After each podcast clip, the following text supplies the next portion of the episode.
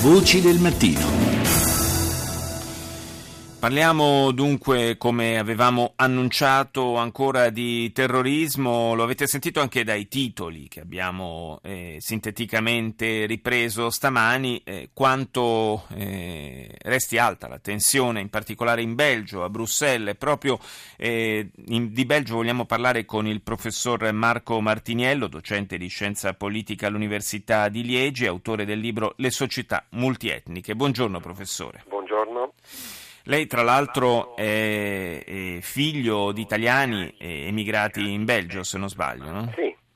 Quindi la, la zona eh, diciamo nella, nella, quale si è poi scoperto in questa eh, occasione che, che, si è sviluppato questo, questo crogiolo, possiamo dire, questo eh, terreno di coltura che ha alimentato la nascita di queste cellule terroristiche, è in realtà un, un sobborgo di Bruxelles che in origine era, era zona di, di, di immigrati italiani, se non vado errato. Sì, una zona operaia dove vivevano prima lavoratori belgi che poi con eh, l'esodo urbano sono stati rimpiazzati da eh, lavoratori italiani, greci, turchi e poi marocchini. È una zona dove ho vissuto per dieci anni senza nessun problema, quindi vorrei dire che anche tuttora è una comunità diciamo, dove c'è un certo calore un, di vita purtroppo ci sono dei problemi economici, sociali molto importanti che dobbiamo affrontare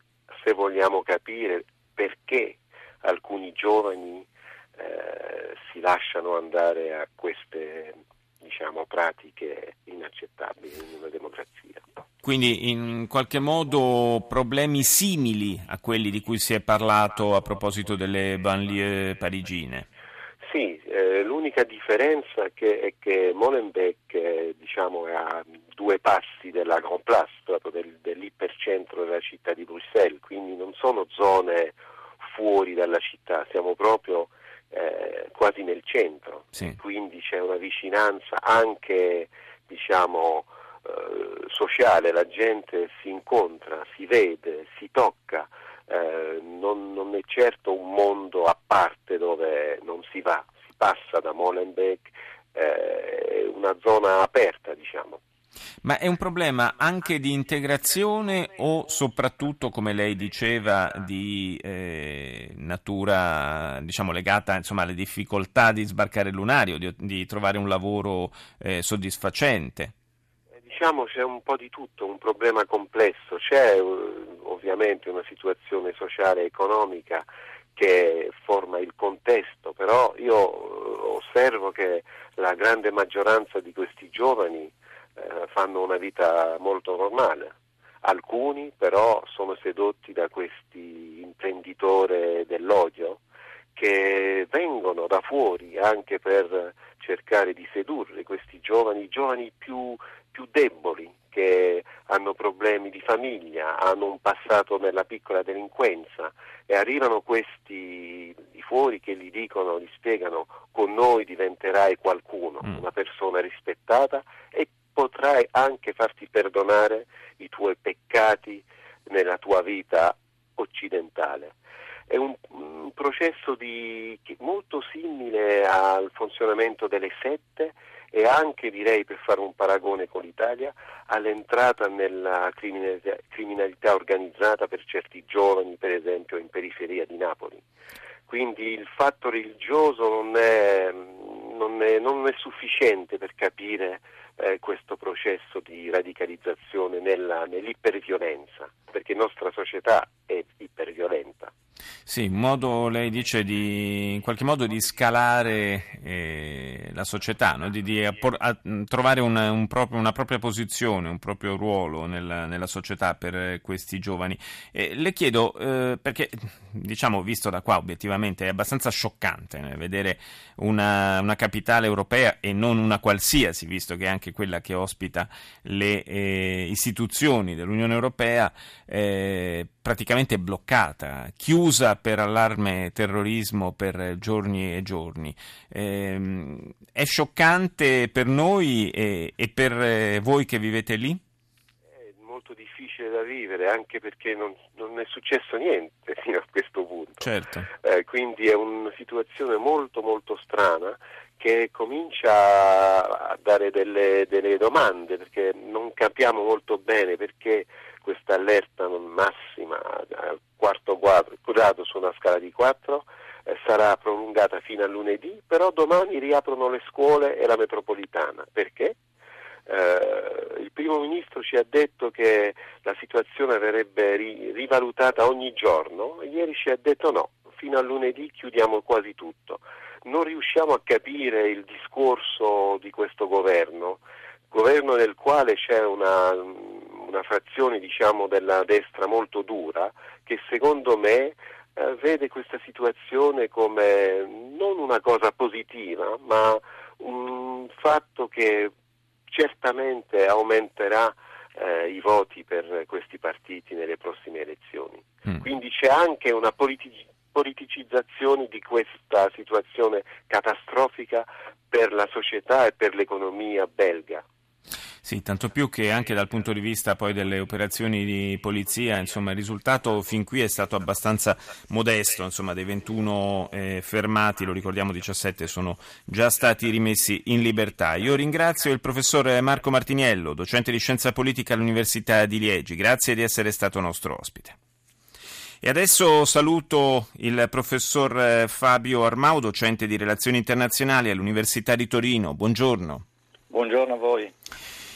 Oltre alle eh, operazioni antiterrorismo che sono in corso sul eh, territorio dei paesi europei, segnatamente Francia e, e Belgio in particolare, altrove come da noi eh, si lavora eh, soprattutto sul tentativo di prevenire possibili attacchi, c'è un, eh, grande, eh, una grande attività di tipo diplomatico. Al centro eh, di tutta questa attività possiamo dire c'è il presidente francese Hollande, una serie di incontri con Cameron, Obama, poi eh, giovedì vedrà Putin, ma tutto questo, eh, tutto questo tentativo ha detto lo stesso Hollande, di creare un'alleanza contro il terrorismo, che cosa può produrre in realtà?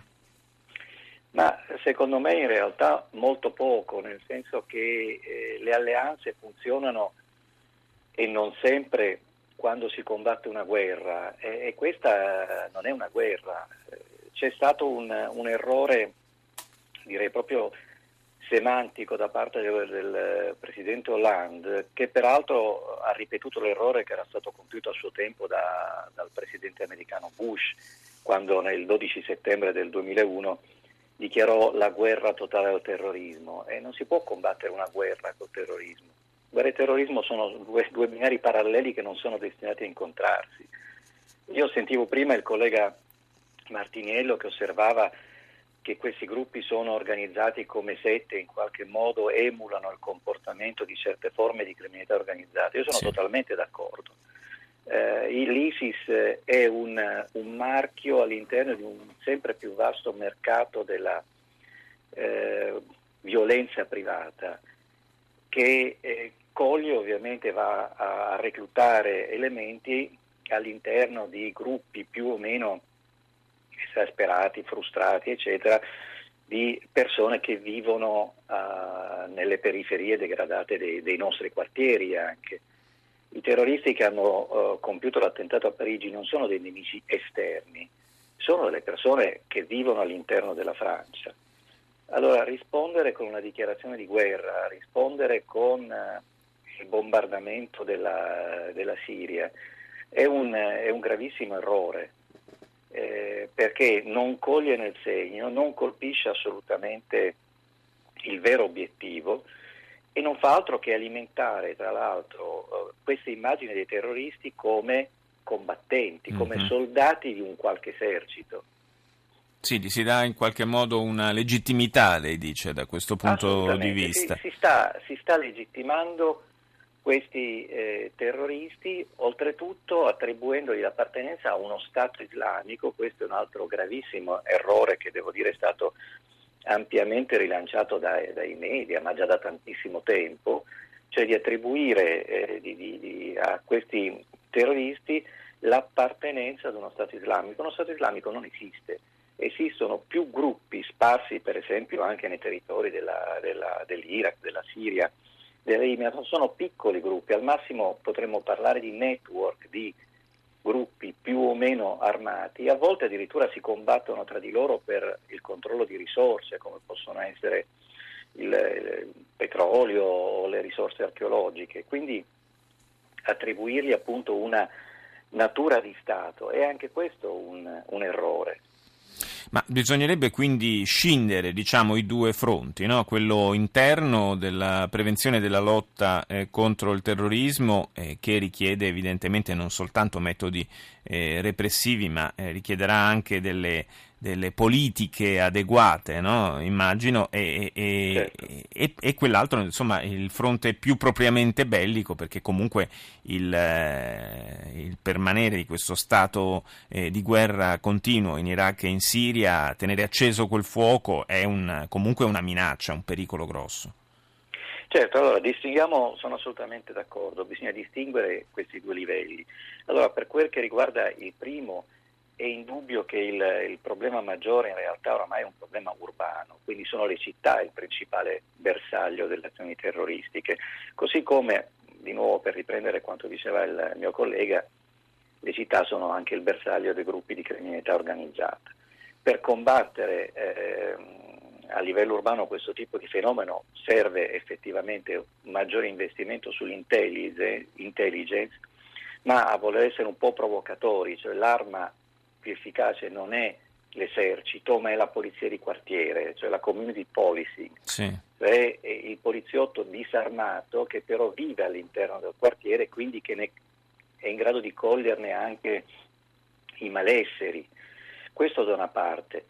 Dall'altro sicuramente esiste un problema immenso in tutta l'area medio orientale, anche qui di frammentazione del, del, potere, di crollo, vero e proprio crollo degli stati preesistenti, che non dimentichiamoci erano eh, stati per lo più eh, autoritari, dittatoriali, ma anche in questo caso eh, non si può pensare che l'unica strategia sia la strategia militare, come è stato peraltro osservato da, da, da molti eh, commentatori. Il problema è creare una, una, un'alternativa politica eh, non basta distruggere, non basta annientare diciamo, le forze presenti sul territorio, perché comunque un territorio ha bisogno di essere governato. Allora o si ricostruisce anche, si investe nella ricostruzione di un tessuto economico, politico, sociale, oppure si continuerà a distruggere, che vuol dire poi letteralmente radere al suolo le città. Mm. Cioè, quello che poi impressiona di più eh, è che comunque questi bombardamenti distruggono, radono al suolo, non sappiamo esattamente quante vittime stiano procurando, certo. e, però al tempo stesso non c'è nessuno sul territorio, né eh, come dire, cittadini di, degli stati coinvolti, di, di quello che rimane degli stati coinvolti, né appunto rappresentanti delle potenze europee, Stati Uniti, Russia, eccetera, che operino sul territorio nel tentativo di ricostruire un tessuto sociale. Questa sì, questa... è questa è una, fase, è una, fase, che è completamente assente e non soltanto da oggi, per la verità. Io ringrazio il professor Fabio Armao, docente di relazioni internazionali all'Università di Torino, grazie di essere stato con noi. Grazie a voi. Vi ricordo per il podcast l'indirizzo vocidelmattino.rai.it, il programma cura di Gianfranco Danna, in redazione ci sono Rita Pedizzi e Colomba Sanpalmieri con Maria Grazia Santo, Roberta Genuini e Claudio Urbani. Grazie al tecnico Carlo Silveri, al regista Mauro Convertito, fra poco il GR1 con Luana Cremasco, noi ci sentiamo domani, buona giornata da Paolo Salerno.